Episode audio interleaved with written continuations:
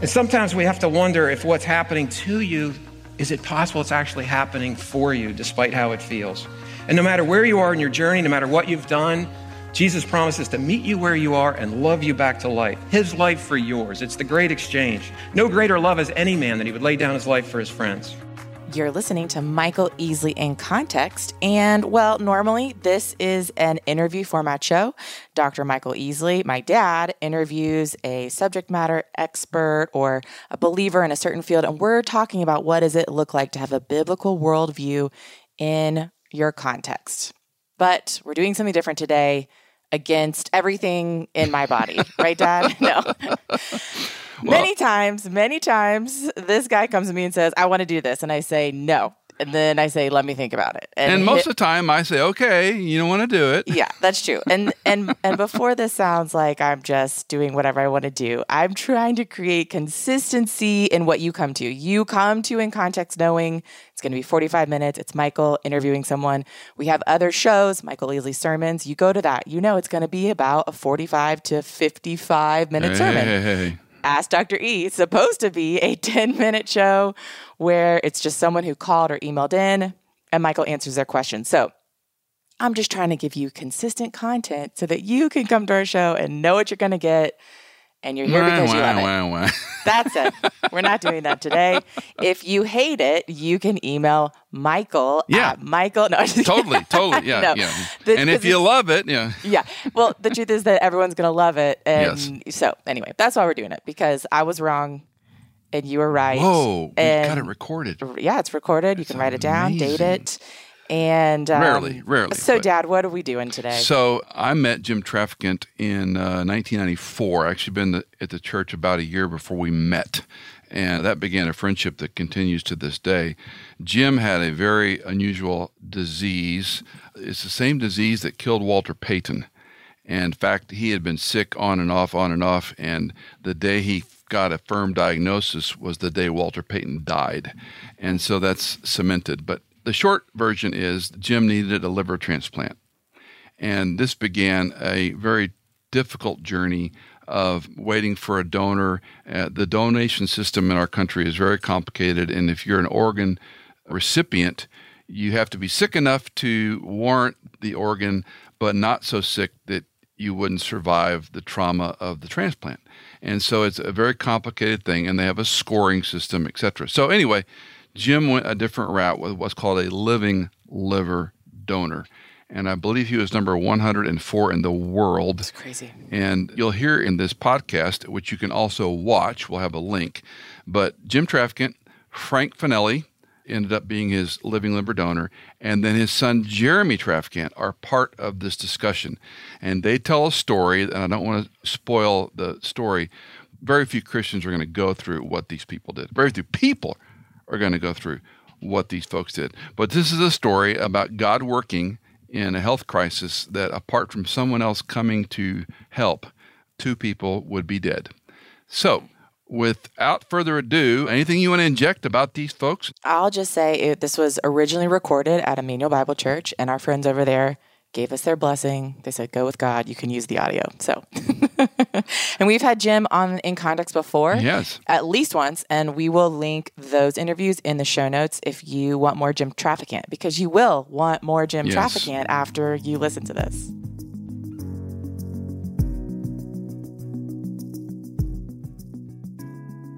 God often takes us to a place we didn't know we needed to go. So all, He is all we have left. It's at the end of ourselves that we find joy, peace, His purpose, and that purpose found only in Christ. And sometimes we have to wonder if what's happening to you, is it possible it's actually happening for you, despite how it feels? And no matter where you are in your journey, no matter what you've done, Jesus promises to meet you where you are and love you back to life. His life for yours. It's the great exchange. No greater love has any man that he would lay down his life for his friends. And Jesus was approached at one point by a young man who asked, you know, could you summarize all the law? And the answer was, love the Lord your God with all your heart, with all your mind, with all your soul. And the second, love your neighbor like yourself.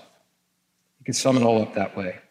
Well, it was July 19th, 1999. I was standing at the dome at Johns Hopkins with my good friend and neighbor, Frank Finelli. It was a daunting day, a day where he could possibly lose his life.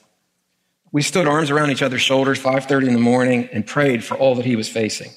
I went with him to the surgical unit where we sat together as the nurses whisked in and out, taking his vital signs. They gave him his IV. I watched him administer the medications. And then finally they came in around seven o'clock and they said, Frank, it's time. He stood up as if on cue and we hugged and I promised that I would see him soon. And then Frank Finelli, with tears in his eyes, kissed his wife Kathy goodbye and was wheeled away to an operating room where he would risk his life for mine. I'll never get over it. I don't want to get over it. I hope by the time we're through, you won't be able to get over it either. I've been to the brink of death three times, and I want to tell you what I've learned. The first is that we can't do it ourselves. The second is when all else is gone, Jesus is enough. And thirdly, Christ's death and resurrection were for you and me. No matter what we've done, no matter what's been done to us, no matter how far away you might drift, you're just one step away. We're never beyond His grace. Gwen and I were in our 20s carefree, newly married. We moved to DC um, to get a job, and we're living a dream. And then after all of a sudden, I was coming home from work, and I would just feel so tired that I would literally pull off on the side of the road and take a nap so I can finish getting home. And I was trying to excuse it. You know, I was working more than full time. I'm going to graduate school. I had all these things going on, and Gwen wasn't buying it. She said, Jimmy, something's wrong, and you haven't had a physical since college. You need to go, let's start down a process and see what we can find. And it took years to finally get to a diagnosis. And it's taken us on a journey that we never could have imagined. Circumstances so dire, we eventually had to ask the question is it possible that the crucible of life could be an agent of grace? I was suffering from a disease called primary sclerosing cholangitis. It's widening and narrowing of the bile ducts. So instead of the liver acting as a filter and helping you get rid of toxins in your system, those toxins spill back onto the liver and they scar it, and over time you develop cirrhosis. And the disease progressed no matter what, no matter what the treatment, no matter what the medications. And finally, I was on a business trip and I can still remember the phone call. My doctor called and I can hear his words. He said, Jim, the disease is broken through and you're going to need a transplant. And I was like, what? I was totally stunned. I knew it was a possibility, but I was in my 30s at the time. I thought, well, maybe it would come later. I never imagined that it would be this soon. It, it like takes your breath away. And so I tried to think about what to do. Should I call Gwen? You know, so I waited till I got home and tried to find the right time to tell her. And then we had Ashley and Jeremy, and we cried, we prayed, we tried to prepare each other for what might lie ahead. And I went through extensive testing to get onto a, a list where I could be considered and prioritized for a transplant. And I finally made it onto the list. You go through a series of tests, each of them increasing in risk, each of them progressively more invasive. And I finally get on the list and I'm with the doctor and they come in and say, the good news is you're on the list. The bad news is your disease does not score well. They take your blood work and there's a, an algorithm that they set priority and they said, you're not going to move up the list. You're going to need to find a living donor. And I'm like, what? Now I got a C in anatomy, but you only have one liver. And I'm like, who am I going to go ask? Hey, uh, you know, that was like science fiction. It was so stunning. It just took our breath away. We didn't know it was even possible, and we couldn't fathom what was ahead. You can imagine the emotion. I didn't want anybody to intervene on my behalf. If someone volunteers to save my life and something happens to them, how could I ever live with myself? But if I don't allow somebody to intervene and something happens to me, what do I say to Ashley and Gwen and Jeremy? I had an opportunity, but I didn't take it. I'm sorry. Well, our friend and former pastor, Michael Easley, was tracking all of my Hopkins appointments. And he learned of the news and he called me and he said, Jim, I'm going to be your donor and you never asked, so you can't say no. And I'm like, Michael, this is crazy. They had just adopted two. Now they had four. I'm like, uh, what about Cindy? And he's like, Jim, we're just going to start down a path. If God has a different plan, he'll show us. Next thing you know, it's Michael and Cindy and Gwen and I going back and forth to Hopkins. Now there's six tests, each of them progressive, like I mentioned, in risk and so on. And we go through the first day of testing and I'm watching Michael go through these tests and I've been through them multiple times. They're not pleasant. We're coming back after the end of that first day. And when you're physically weak, you're also weaker emotionally. And I'm struggling with the idea of Michael being my donor. It just was too much my health was at the point where I, I, wasn't driving. So Gwen's driving, Cindy's in the front. We dropped Michael off at the church. He had a wedding rehearsal to attend to here. And then we're taking Cindy home. And I finally get up, you know, I'm like, I, I can't do this. So I said to Cindy, we love you. I can't believe what you guys are trying to do for us, but it's too much. And I can't allow you to do it. And I would say that everybody needs a Cindy Easley in their life. She kind of comes back at you unvarnished, telling you what you need to hear in a way that you need to hear it. And she spins around and puts a finger on my chest and she said, You know what your problem is? You're so busy stiff arming everybody who's trying to help you. If Michael feels led to do this for you, it's not fair for you to deny us the blessing. Isn't that the problem for most of us? We can't receive. We want control. We want life on our terms. Even when we're trying to, if I'm dying, I'm trying to negotiate for my way. But if I was going to live, I had a choice and I had to make it. I had to accept help when I couldn't control the terms, the conditions, or the outcome. I asked God to help me and I needed to let go and allow God to control the circumstances in my life and also for Michael. So Michael completes all the tests. Now we're in pre-op where they walk us through what it's going to be like for him as the donor, for me as the recipient. 12 to 14 hour surgery. It's kind of daunting to listen to them describe what's about to happen. And in the middle of it, the surgeons walk in and they said, guys, we're going to call it off. Michael, we looked at the last test and in order to do this transplant, they divide the liver and you get like half the arteries and bile ducts and they get transplanted into the recipient.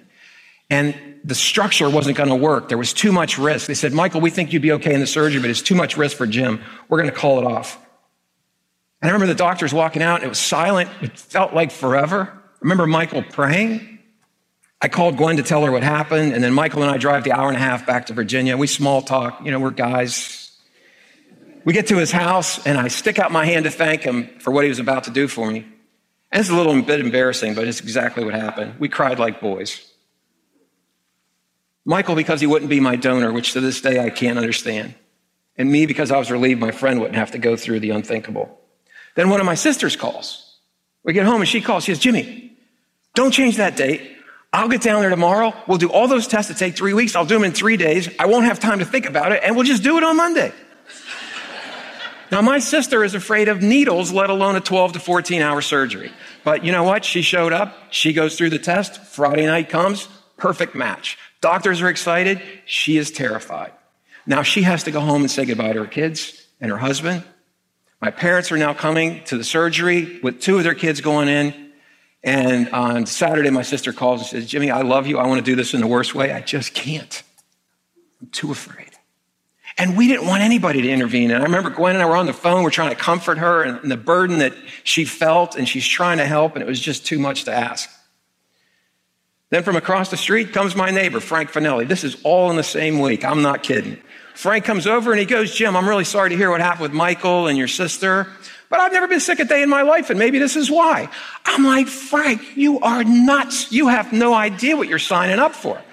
And he says, Oh, yes, I do. I've been given health, and this is my chance to pass it on. We talked about Frank being an Army Ranger. These are the kinds of guys that jump out of an airplane to get 25 bucks in their pay at the end of the month. and so it made total sense. But what we later learned from Kathy was that Frank, he said, I can't just sit across the street and watch him die.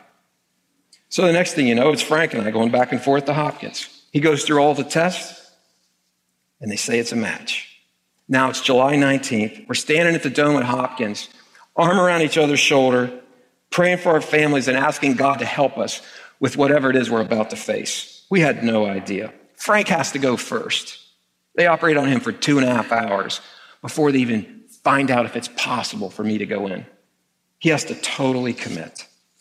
And prior to the surgery, Frank and I are sitting in this pre surgical unit. You know, the nurses are coming in and out. They're giving us IVs and medications and checking our vital signs and stuff. And honestly, it's a little bit embarrassing. Me and Frank were friends, but not like this.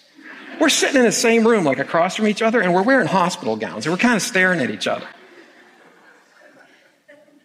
And Frank and I kind of look alike, and this is a fact about which I've tried to console him. And we're.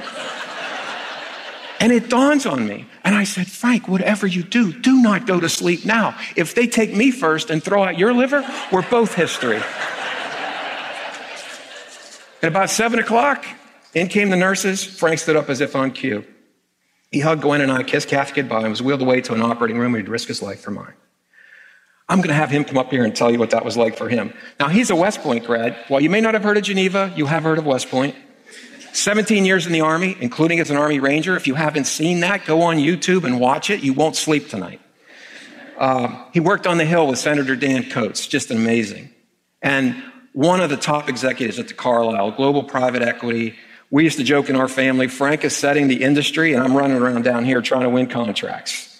He's my friend, closer than a brother, and the guy that saved my life. Frank, come on up here.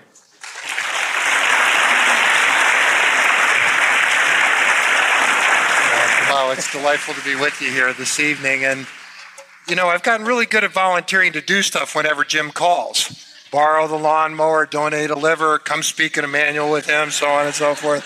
So here I am, blessed to be joining you all this evening, but with so many people who helped pray us through this amazing situation now years ago. And I'm so honored to talk about placing faith in our Lord and Savior Jesus Christ and enabling Him to control our lives.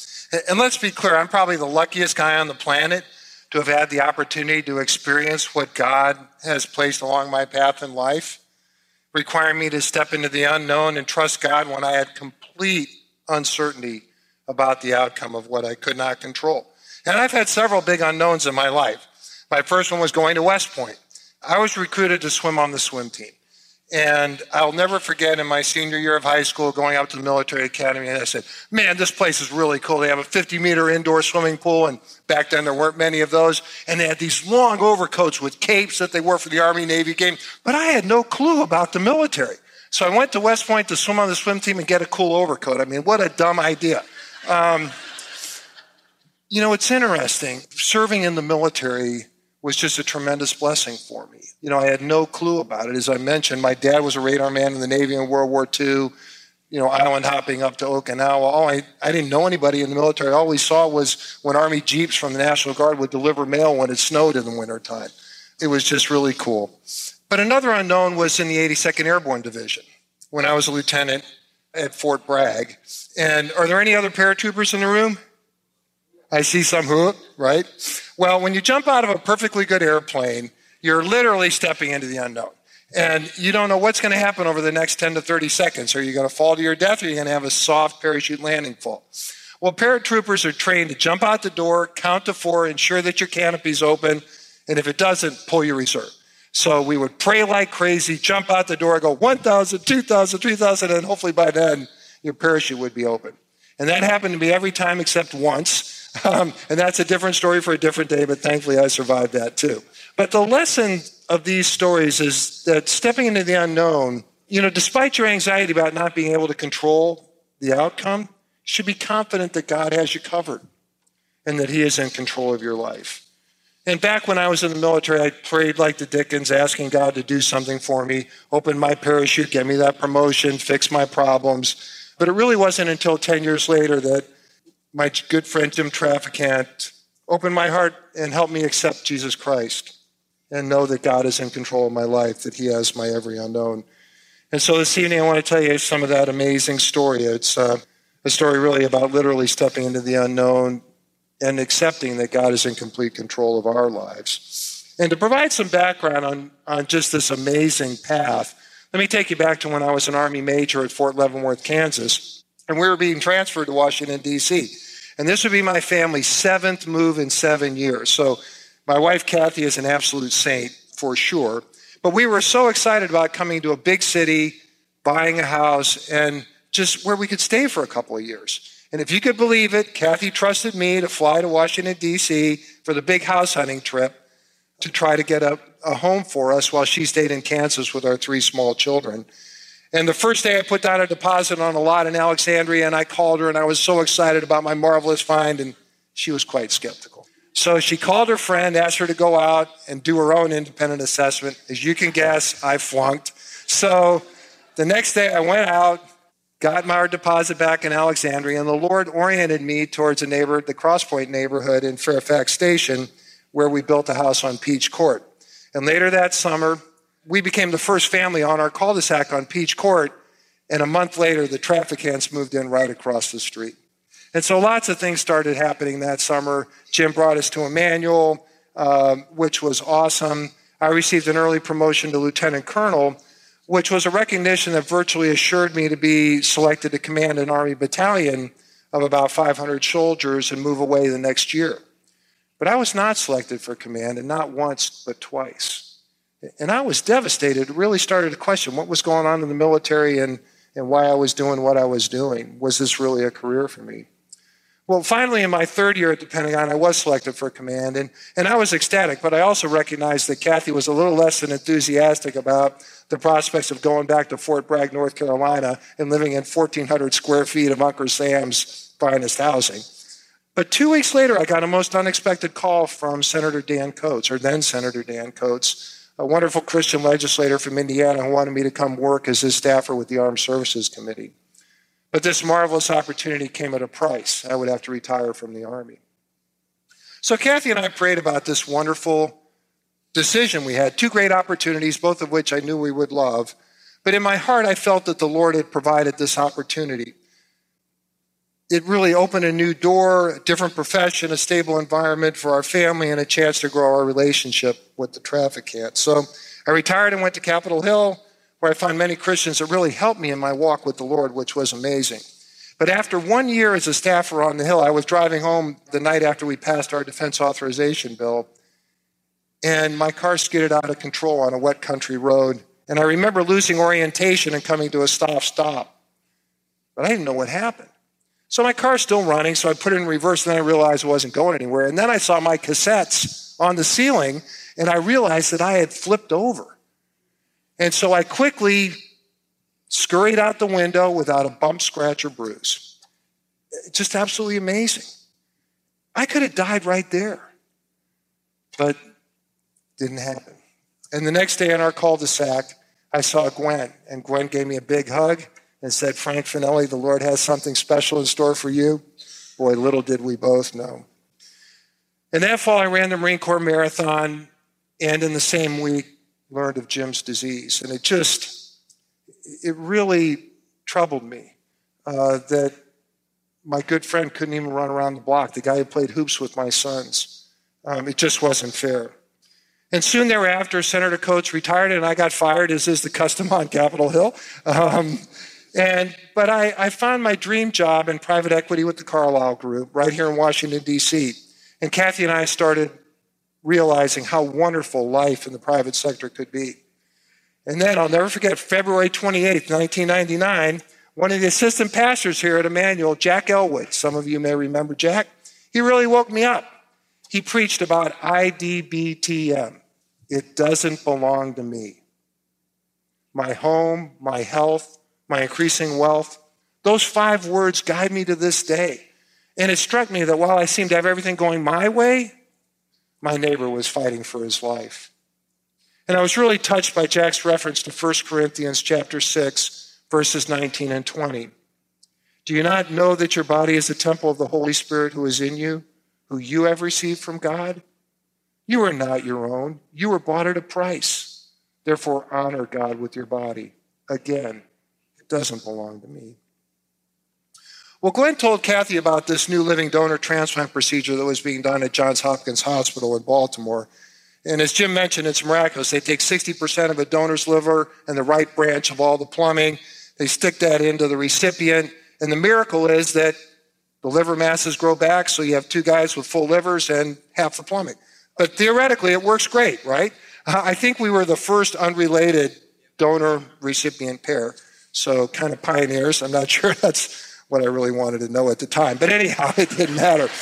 Um, so Kathy asked, asked Gwen what the criteria was for being a donor, and she said size. Jim and I were both about 6'2. Age, we were both around 40 then. And blood type, O positive. It turns out that Jim and I are both left handers from northeastern Ohio, but that didn't matter. Um, and at that very moment, Kathy sensed that uh, the Lord was going to call me to be Jim's donor. And it's interesting that the Lord had also prepared Kathy for this situation. She was an Army brat, the daughter of an Army general with four Silver Stars from Vietnam, you know, wife of an Army combat arms officer. And so she knew what putting it on the line was all about. But it really didn't occur to me because Jim, as you mentioned, had a, you know, a bunch of donors lined up and I was just, you know, into my new dream job. So I cowardly volunteered to pray and donate a pint of blood. But weeks progressed, and on June 15th, when Kathy told me that Jim had been notified that his last donor was disqualified, I said what we had known for months that I needed to step forward and volunteer to be Jim's donor, that this really was the Lord's path. And, You know, I just think back to John's Gospel, chapter 15, verses 12 and 13. Love each other as I have loved you. Greater love has no one than this, that he laid down his life for his friends. That evening, I walked across the cul-de-sac and told my neighbor that I wanted to be his donor. And Jim, as he mentioned, said, Frank, you're crazy. You don't know what you're doing. I said, Yeah, you're right, but it doesn't belong to me. I'm not going to sit here and just watch you die. And so Jim reluctantly agreed to contact his doctors, and I prayed with Kathy and her parents about our decision. But I also had to confront the question of what would happen at work. So here I am, about four or five months of my new dream job, first great big deal, and I had to go tell the firm that I was going to be out for at least two to three months and maybe five or six before I could come back based on the extensive recuperation this would require. I thought they'd fire me. Well, I finally got up the courage to tell the senior partner and the CEO of the company I was working with that I was going to be a liver donor, and their response was astounding. They said, Frank, that's incredible. Don't worry about the deal. We'll get other guys to cover it. Also, don't worry about your family or medical care. We'll ensure that you, Kathy, and the kids are taken care of. Unbeknownst to me, Jim even called Alan and offered to pay for my salary while I was incapacitated. But Alan said no way and asked if there was anything that Carlyle could do to help the Traficant family. So, in addition to all God had done for me, he also led me to a firm with men led by principle. And over the next two weeks, you know, I sailed through all the tests, healthy as a horse and big liver to boot. And the surgery was set for July 19th. Indicative of the Lord's intricate planning, it turns out that I had a very rare condition. I had a third bile duct, which was inactive in me but popped right into action when it was put into Jim, who would have, you know, God's handiwork. And as he mentioned, that morning of the surgery, we went to the rotunda of the Johns Hopkins Hospital. And if any of you have been there, there's this huge, beautiful statue of Jesus with an inscription from Matthew chapter 11, verse 28 Come to me, all of you who are weary and heavy laden, and I will give you rest. And so we prayed for ourselves and our doctors and our families that God would guide us through what we really didn't know was going to happen over the next hours, days, months, weeks, whatever. And for 10 long hours, I was in surgery, and, and Jim, who started two hours after me, was on the table for 12. And that evening, the doctors came out to notify Kathy and Gwen that the surgery was successful. We just had to pray that the transplant would work. And I remember slowly awaking in intensive care and couldn't believe the, intent, the you know, the just excruciating pain. What did I do? You know, I thought I'd been asleep for, for a whole day, but it really wasn't. I was kind of, ex, you know, groggily existing, passing second by second, minute by minute, constantly pushing for more morphine. And, you know, I would get my buttons all mixed up, my morphine button, my call button. I mean, I was pushing every button I could find, driving the nurses crazy. Um, and Jim seemed to recover you know, more quickly, improving really the first day with his new liver. But for me, something was very wrong. My vision was blurred, my left arm was numb, my internal levels were not improving. And day after day, my situation worsened, and it became apparent that my digestive system was not working. And the doctors really couldn't agree on what to do. Their only consensus was that my health was deteriorating rapidly. Some wanted to send me back to surgery, but others thought that 68 hours under the knife would be way too much for my system to take. And these were frightening moments when Kathy and I really didn't know what was going to happen. Now, Jim and I would do a daily devotional using Chaplain of the Senate Lloyd Ogilvie's book, One Quiet Moment, which had been given to me by Senator Coats. And on July 26th, after perhaps the most disparaging night of my life, the Lord gave us an unmistakable message. The verse was from Paul's letter to the Romans, chapter 8, verse 31. If God is for us, who can be against us? And the chaplain's prayer was as powerful as could be. Gracious God, I begin this day with three liberating convictions. You are on my side, you are by my side, and you are the source of my strength inside. Help me to regain confidence that comes from knowing that you are for me and not against me. And after that, Jim and I just were stunned and looked at each other and said, Wow. Knowing that God had sent us the strongest of messages, that we really would prevail through this transplant situation because He was leading us through the unknown. And I mean, look, we were stripped of everything uh, every want, every emotion, virtually every thought. It was only pain and prayer with God. But I have to tell you, for those six days, I've probably never been closer to our Lord. Well, finally, the doctors figured out how to put a tube down my nose and my intestine that relieved the blockage, and I started coming back to life, thank God. But as my health improved, Jim entered rejection. You know, we had dreamed of entering Peach Court together, arm in arm, but that wasn't going to happen. But I'll never forget the night before I left the hospital, they gave Jim the two pints of blood that I had banked for the surgery and not used. And he comes running in my room at six o'clock the next morning, bouncing off the walls because his blood cell count was probably higher than it had been in years. But he wanted to pray one last time before I got discharged and Kathy and I went home. So, in short, the Lord, you know, gave me an experience that changed my life forever, uh, enabling me to focus on Him in a way that I could have never imagined. And as we left Johns Hopkins Hospital on that August 3rd, we knew that we had stepped in the unknown and been led through it by our Lord and Savior. And within weeks, Jim and I were back on Peach Court together, and we would have never made it through the transplant were it not for the grace of God and the prayers of countless Christians from this church and all, literally all around the world. And I stand before you this evening just so grateful that the Lord made, you know, laid out an unmistakable path that even a dummy like me could follow it. And please understand, you know, there's nothing special about me. I mean, all I did was volunteer to do something I didn't understand, right? Um, the real message here is that God will take care of those of us who put our trust in Him. Now, there's a hundred reasons why I should have never been on that Peach Court cul-de-sac to even meet the Traficants, let alone to have served as Jim's donor. It's only through the work of the Lord's hand that we were brought together, complete strangers, and are now closer than brothers. And it's the Lord's same handiwork that's in your lives today. So, in closing, I'd like to leave you with two thoughts. First, I mentioned Jack Elwood's first wake up call, It Doesn't Belong to Me. Those are five simple words that really frame my thinking as we went through the transplant and even to this day. I encourage you to think about those five words as you head home this evening to your family, your friends, your belongings, your job, all of which are gifts from God. What I haven't talked about is the second wake up call I got from Jack. When he called me several years later to talk at a you know, to give a speech at a prayer breakfast here at Immanuel. And Jack said, Frank, I don't want to talk, you know, I don't want you to talk about your liver problems anymore. He said, Congratulations, you unknowingly agreed to get sawed in half. That's great. I don't want to hear that anymore. I want to know what are you doing now? What are you doing now? Five more frightening words. And I think about those all the time. And so it's a real challenge to keep advancing our faith. And it's another great question to ponder. Second, I may have had a hand, or should I say a liver, in saving Jim um, from certain death. And gosh, we're so honored to see him here today, healthy as a horse and, and healthier than we could have ever imagined. But years later, Jim and Gwen were torn apart emotionally because their then 23 year old daughter, Ashley, was stricken with the same devastating liver disease and required a transplant. That transplant was on November 8, 2013.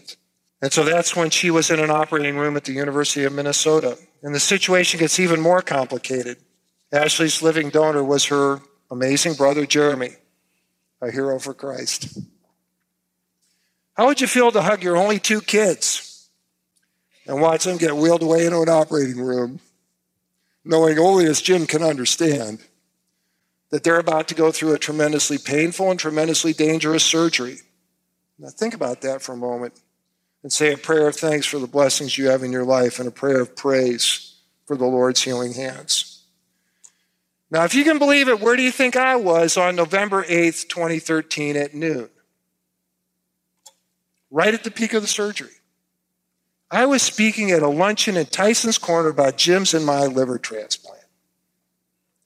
And what's so miraculous about this timing is that Phil Cradival, who's assistant uh, pastor over at Vienna Presbyterian, asked me more than six months earlier to speak at that date, at that time, before anybody even knew Ashley needed a transplant. So it's only through the Lord's handiwork that you could bring 100 Christians together at a lunch to pray for Jeremy and Ashley while they're on the operating room table. It's the Lord's handiwork absolutely amazing. Well, I'm honored to ask Jeremy to come up now and tell us about that story. Jeremy? Thanks. Thanks so much. it feels appropriate that today we're here and it's the 23rd anniversary of that transplant to just really thank Frank and Kathy for your generous gift. I think it's something where my dad would not have been here to share tonight if it weren't for your courageousness. So you got to know, and I know I say it a lot and at least annually, but today in front of some folks, thank you, thank you. You really just saved my family. So thank you for that. God prepares us for what we don't know is ahead. The day that my dad went back to work after recovering from what was actually his second transplant, um, which is another story for another time, uh, my mom was taking Ashley, my sister, to doctor's appointments. But doctors weren't sure of what was going on. After months of seeing different doctors and specialists, we had an answer. And the week after my sister turned 16, she was diagnosed with the same liver disease that my dad had. And I knew what that meant, and I felt the weight of those words. Ashley had been chronically ill for about eight years. And I remember coming home from school when I was a sophomore in college and sitting on my parents' deck while Ashley was asleep, crying to and with them, acknowledging the fact that Ashley wasn't doing well. And each time I came home, she was getting worse. And I watched her go from being a healthy person to sleeping about 15 to 20 hours a day, unable to walk more than 20 feet, and would have to stop and catch her breath within that process. These were moments where it broke my heart to watch my sister's dreams deferred and now in the throes of a fight against time. I had moments of true panic, thinking of the reality of not having my sister in the next six months to a year. But God, He showed up in those moments, not in ways that I really expected. And frankly, I was angry and I was mad that God would let someone like my sister, young and full of aspiration, be confronted with such illness. And I'm just supposed to sit there and be okay with it? Uh, with trusting there's a plan, honestly, at that point, I was fed up. But God spoke to me and showed up in a way that was tangible on a day when I felt most distant. When I was in high school, I learned on a missions trip to Mexico, actually with the youth group here, um, the importance of taking time just to step back and listen. Our lives are so saturated with sports, media, school, work, so many other things. And we're so busy that we're sometimes out of touch from simply just pausing and listening for the Lord and waiting for what he has to say. So I did just that. A weekend in my sophomore year of college, I decided on that Friday I was going to take 24 hours to fast, drive, and just listen. So I told my roommate at the time, hey, I'm unplugging, I'm going away for 24 hours, and I'm going to go drive this off road trail that I found out bordering West Virginia. And if I'm not home in 24 hours, come find me because there's no cell service and I'm probably in a ditch. So the next morning I wake up, I grab a bottle of water, I got a snack in case I get into some kind of an emergency, and um, I start driving out towards that trail. Once I get there, I'm feeling confident, and I'm like, well, you know what? Since I have the entire day, I'm just gonna see where it actually leads, because I had not really explored it that much. And almost two hours pass, and I'm locked in on this single lane road with no opportunity to turn around. And I felt nervous, and I decide rather than t- sitting and listening, typical of me, I start talking. So I start talking to God and I say things like, God, where are you? I feel frustrated and I feel lost, and you got to help me find a way out of here. This whole time that I've been driving, it had actually started to snow. And so I'm weaving on this one lane road that has some drop offs on either side, and I'm just hoping my truck keeps traction and I find a way to get out of there. And as I'm processing with God, I come upon a campsite where I'm able to make about a 35 point turn and get back down that same road. And as I head down that road, I realize that what I've been saying to God was something I needed to hear myself. I didn't just feel that way about driving, but I felt that way about my situation. Trying to be a college student while watching my sister deteriorate, I was exhausted. And to be honest, I had a good cry. And I had to relinquish my fears and my concerns and allow God to work and not try to personally manhandle the situation into what I wanted it to be. It was a day that formed how I, be, how I view hardships and God was preparing me for what was to come. Because not only did He soften my heart that day, but He set my eyes forward, and I ended up with the opportunity to fight for the solution that had so long been a thorn in my side in my sister's health. I'd always known if I had the chance to donate an organ, I would. As you heard, um, my dad went through living donor liver transplant when I was in kindergarten, and Frank was that donor. And Frank is someone that I view as a role model to this day. Watching him go through that process, though, sparked in me a similar desire. Probably not the wisest desire. I was going to donate at some point in my life, but never in a million years would I have thought it would be to my sister. So at this point now, I'm a sophomore in college and I'm watching my sister's health take a drastic decline. And I realize there's a chance for me now to take action. She had an appointment with her surgeon in Minnesota coming up, and I asked my family if I could just tag along. At the time, my mom was actually going through the process to become a donor. And so there's all this different testing you have to do and a plethora of appointments and everything else. And this was the meeting or the appointment where we were going to find out is my mom a match or is she not? So I said, all right, this is going to be my chance to go. So what we heard though was she could be a match, but if there's someone that could be closer to a match, we want to wait and see. And so in that, that moment, I remember sitting in that room and all of a sudden I'm hit with a cold sweat and my mind just starts to race. And all that I had felt mentally prepared for was now laid before me. And God had been working in my heart to walk this path with Him at my side since the first transplant. So I took some time to call friends. I talked to my parents. I Google and I look on WebMD, which is never the right choice, especially when trying to figure out, am I going to be a liver donor? Don't do it. Um, and out of all those calls and interactions, I decided to call who would become my transplant coordinator and tell her, I want to step forward and begin testing. And it actually began the very next day. We had a couple days in Minnesota, had that appointment, and then lo and behold, I thought I had to pause and I didn't. I was right in there. Testing included blood work, imaging, meeting with a nutritionist, meeting with a social worker, meeting with a psychologist. And since I was younger than the typical donor, I also had to meet with a neuropsychologist. And I'm honestly still not sure of what that means. But a benefit of all this testing is I can now have medical proof to everybody that I'm normal.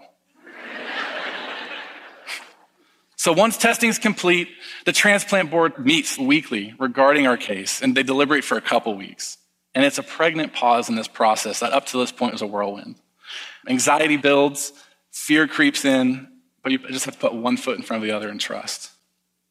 And finally, it's a weekday morning in October, and I'm woken up by a phone call and it's my transplant coordinator. And she starts the call asking if she woke me up. And I was blatantly lying. I go, no. And like groggy and everything. And she continues and tells me that I'm a match. And we could do the transplant in two weeks. So now I was awake. and I try to remain calm and I pause and I say, okay, well, are there any other dates? I had a moment of clarity where I realized that this would be my one time to donate an organ or my liver. Um, I wanted to be able to process that in a healthy way and sit in those emotions, even though there's sometimes and oftentimes fear, so that I could be able to help walk other donors through this process. I had Frank, and by this point, a couple other donors um, who would walk me to the start and the finish line, and I wanted to be able to do the same for others. So my coordinator comes back and says, There is a date, and it's early November, November 8th, and the date is set. So now I start calling my family, my friends, and let them know what I'm now signed up for. And my head was honestly just spinning. What I'd always said I would do, I am doing. So I begin the process of withdrawing from my classes in the spring, which I'd already registered for. My family begins looking for a house in Minnesota. Typically, after one of these surgeries, you need to be around your care team because it's, it's not like a simple thing. So you need to be able to have checkups, everything else. You're around for about a month. And then I begin the process of saying goodbye to my friends at school. You know, I get to hug on everyone, and then I move home on October 19th. And we move to Minnesota October 21st. So now we're there, I've committed, and we're meeting with the medical team. And it's the day before surgery, and my nerves are on high alert. I'm realizing that what we're about to do and hearing all the risks of surgery again but a verse that my friend Andrew Washington shared with me earlier that year, and it remains one of my favorite verses to this day, has rung true in this entire period. But he said to me, My grace is sufficient for you, for my power is made perfect in weakness. Therefore, I will boast all the more gladly about my weaknesses, so that Christ's power may rest on me. That is why, for Christ's sake, I delight in weaknesses and insults and hardship and persecution and difficulties. For when I am weak, then I'm strong. That's coming out of 2 Corinthians 12, 9, and 10. So I wake up, and it's 3.30 in the morning, and it's the morning of surgery. And it's time for rubber now to meet the road. I had to clean my chest with this spray, and to say that I'm like trembling is an understatement. I'm nervous, I'm anxious, because it's here. And I open my bedroom door, which faced Ashley's room. And for the past couple weeks of living in Minnesota, I'd fall asleep to the sound of Ashley across the hall moaning and writhing in pain from her symptoms as she fell asleep each night. But this morning was different. I opened my door around 3 a.m. and I looked at, across to Ashley's room, and she's dancing in the hallway.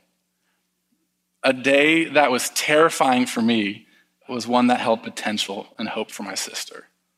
My grace is sufficient for you, for my power is made perfect in weakness. So our family prays together.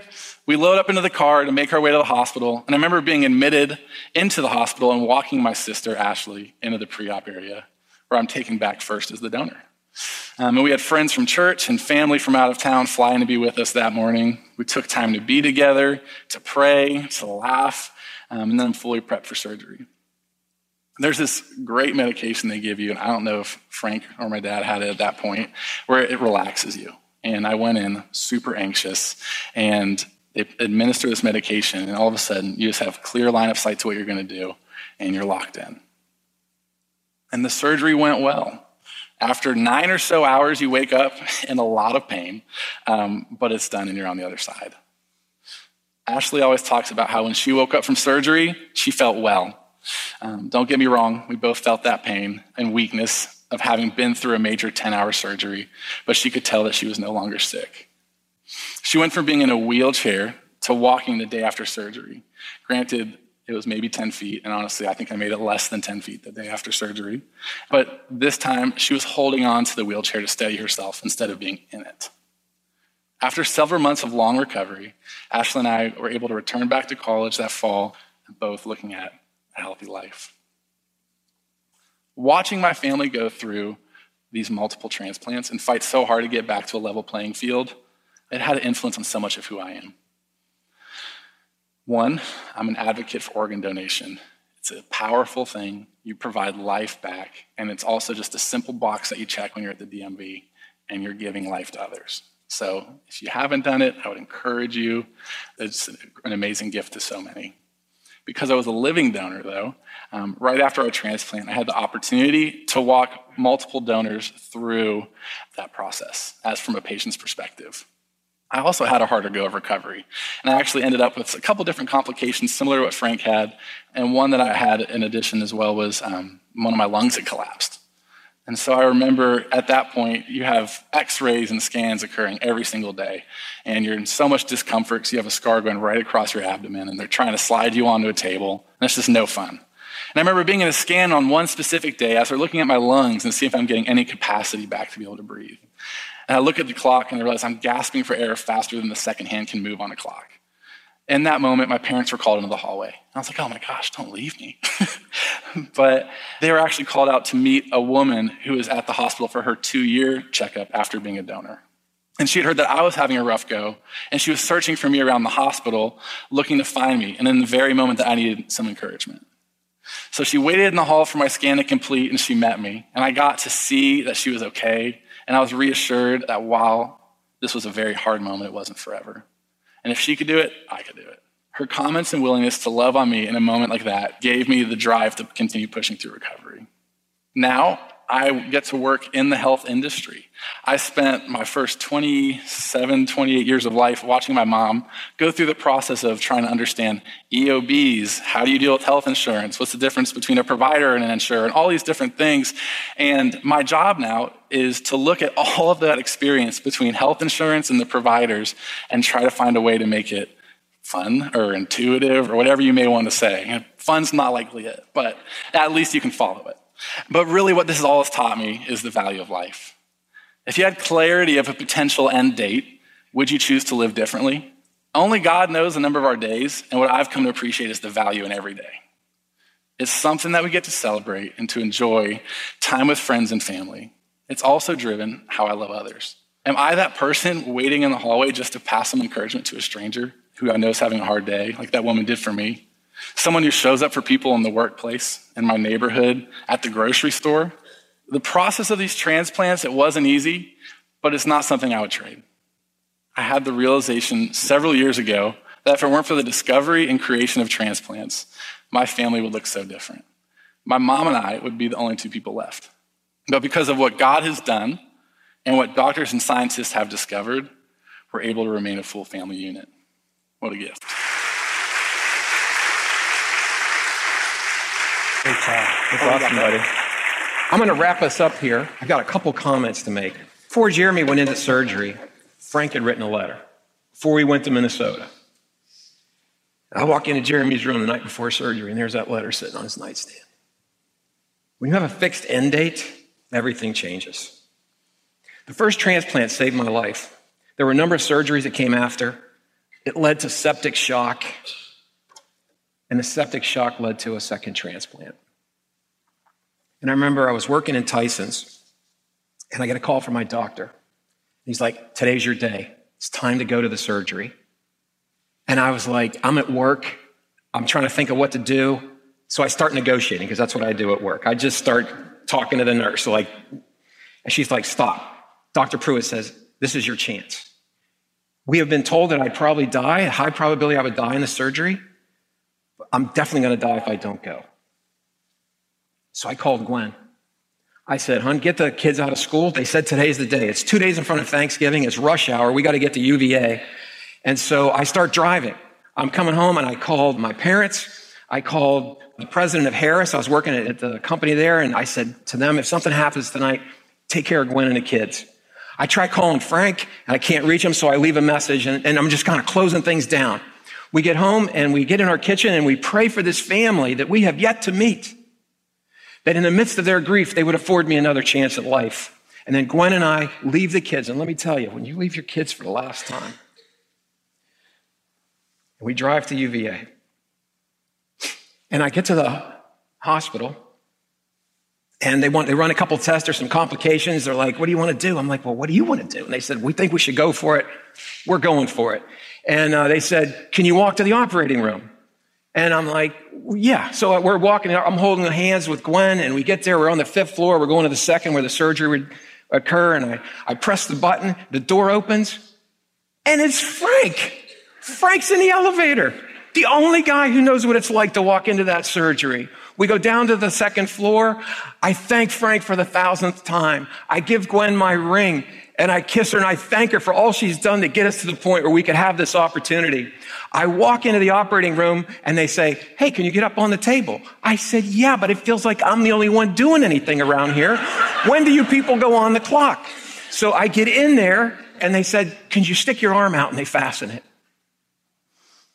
Stick your arm out and they fasten. And I remember praying. And I said, Lord, if you could best be honored by taking my life, it's yours. As if I have a say in the matter. But if you wake me up, I can't wait to serve. And I thanked him for the privilege, if I were to die, that I had to die in the position of the cross. The next thing I heard was Gwen's voice.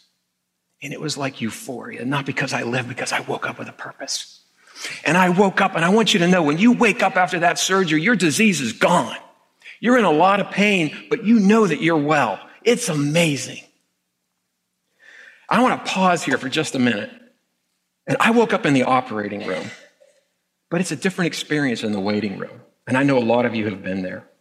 And being a patient has given me a great appreciation for caregivers. Not only the healthcare workers and the amazing things they're able to do, but friends and family who are taking care of loved ones. And if you're a caregiver, you are an unsung hero. I recognize that at times it has to feel overwhelming. You wake up and you go through another day feeling isolated by somebody else's illness. Thank you. But I want to encourage you that you're making a tomorrow possible for those under your care. And being a caregiver matters in the physical and as well as the emotional healing process. And all three of us here tonight are proof that you're enabling a tomorrow you can't imagine when it seems impossible today. I tell Gwen all the time, thank you for loving me to life. And after 30 years of illness, our family's well again. It's amazing. But I don't want you to think this is a victory lap. I'd like to tell you I handled all this well, but it wouldn't be true. I want to let you to know that faith in Christ is a total surrender. And as Jeremy said, just as I was getting better, Ashley got sick. The disease is not supposed to be genetically predisposed, but Mayo had a database of 1,000 patients. Only two had a parent child relationship. We fit that profile.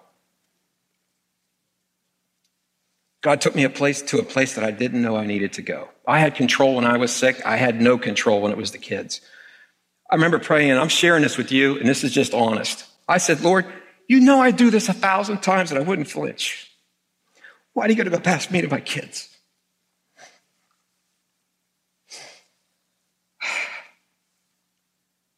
It's probably not a very honorable prayer, but it was an honest one. What I later learned again was it wasn't about me, it was about him. I came to appreciate Gwen in ways that I couldn't have otherwise. I went from the operating room to the waiting room where she had been all along. And I admitted to Gwen and Ashley and Jeremy at this point, when I'm watching Ashley suffer, I wasn't too happy. I, I was struggling.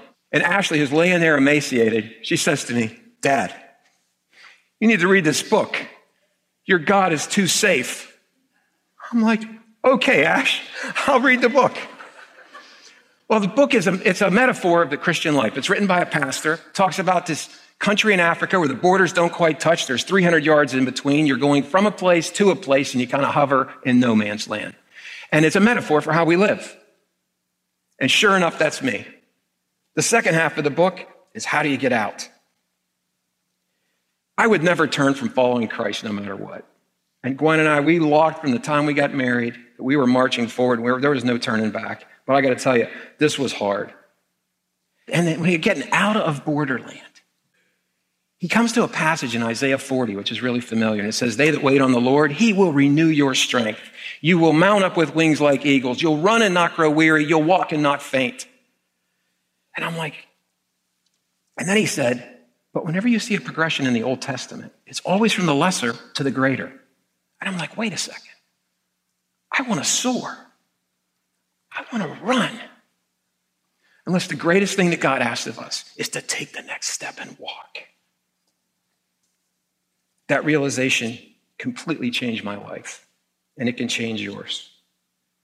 After Ashley and Jeremy's surgery, the University of Minnesota was rebranding the hospital. I'd become friends with the surgeon. We were friends for years. They were rebranding the hospital around that surgeon and the kids. And so Gwen and I and the kids were sitting on this couch. We're being interviewed by an Academy Award nominated director. And he says, Jeremy, 10 to 12 hours and you might die? You had to be afraid. Any man would be afraid. What was your greatest fear? And without hesitation, he said that I would wake up and Ashley wouldn't. And then he said to Ashley, You've been sick for so long, you probably can't remember what it's like to be well. What's next? She said, I could dream again. That's the tale of the Christian as we go from death to life. So here are the takeaways. Many of us have placed our trust in Christ, and somehow we've lost our passion it's kind of waned. It's become too familiar. We don't realize the awesomeness of what He's given us. What's first in your life? Is it your job, your family? What is it? Because it will define everything else. And we need to ask the Lord to refuel, to rekindle that spark in us that we had when we first came to know Him, that we could serve Him and love Him more and help others as a result. For those of you that yet to place your trust in Christ alone, the Christian life is an incredible journey. It's not for the faint of heart. It's not based on feelings or experience. It's based on what Jesus has done for us. If you feel isolated as a caregiver, or maybe you're struggling with loss or the harshness of life, and you're wondering, where is God? You are not alone. He is not put off by those questions. He went through it himself. When Jesus went to the cross, it was the great exchange. In fact, the Bible says that he who knew no sin became sin for us the cross wasn't just physical agony, it was spiritual isolation. He was alone. Remember what he said? My God, my God, why have you forsaken me? Because it was at that moment our sin, mine and yours, was placed on him. He took it for us so we wouldn't have to. He suffered so we wouldn't have to. We deserve the penalty, but he took it himself. Forgiveness, purpose, hope, grace, they come at tremendous cost. You don't have to take my word for it, just read the Gospels. Jesus died on the cross, was buried on the third day, and he rose again that we could live. We can't do it ourselves. The Apostle Paul wrote, You're saved by grace through faith, that not of yourselves. It's a gift of God, not a result of our works. The Bible says it's our sin that separates us from God. And while we were yet sinners, Christ died for us, the just for the unjust, his life for yours, his holiness for our selfishness. The wages of our sin is death, eternal separation from God, but the free gift of God is eternal life through Christ. The Bible says that he loved us so much that he gave his only begotten son that whoever would trust in him would not perish but have everlasting life. The Bible says when we follow Christ, we step out of death into life. It's like waking up after surgery and knowing your disease is gone. You're alive again. Friends, give your life to Christ. Let him heal your life and your heart. You can't do it yourself. So he did it for you. And when life seems like it's crashing in, you have to understand that Jesus gets it. He understands and he is enough. And we can't control our circumstances, but we can sure control our response. No matter what you've done, no matter what's been done to you, no matter how far away you've drifted, you're never beyond his grace. Just come on back. Take the next step. It's time to wake up. Know your disease is gone. You can go from death to life. What are you waiting for? Place your trust in Christ. Did you know that In Context is fully funded by our listeners like you? If you are a regular listener, would you consider giving a one time or perhaps monthly donation? You can give at michaelincontext.com. In Context is produced by Hannah Seymour, mixed and mastered by Sonomorphic, and music composed by Tycho and Blair Masters.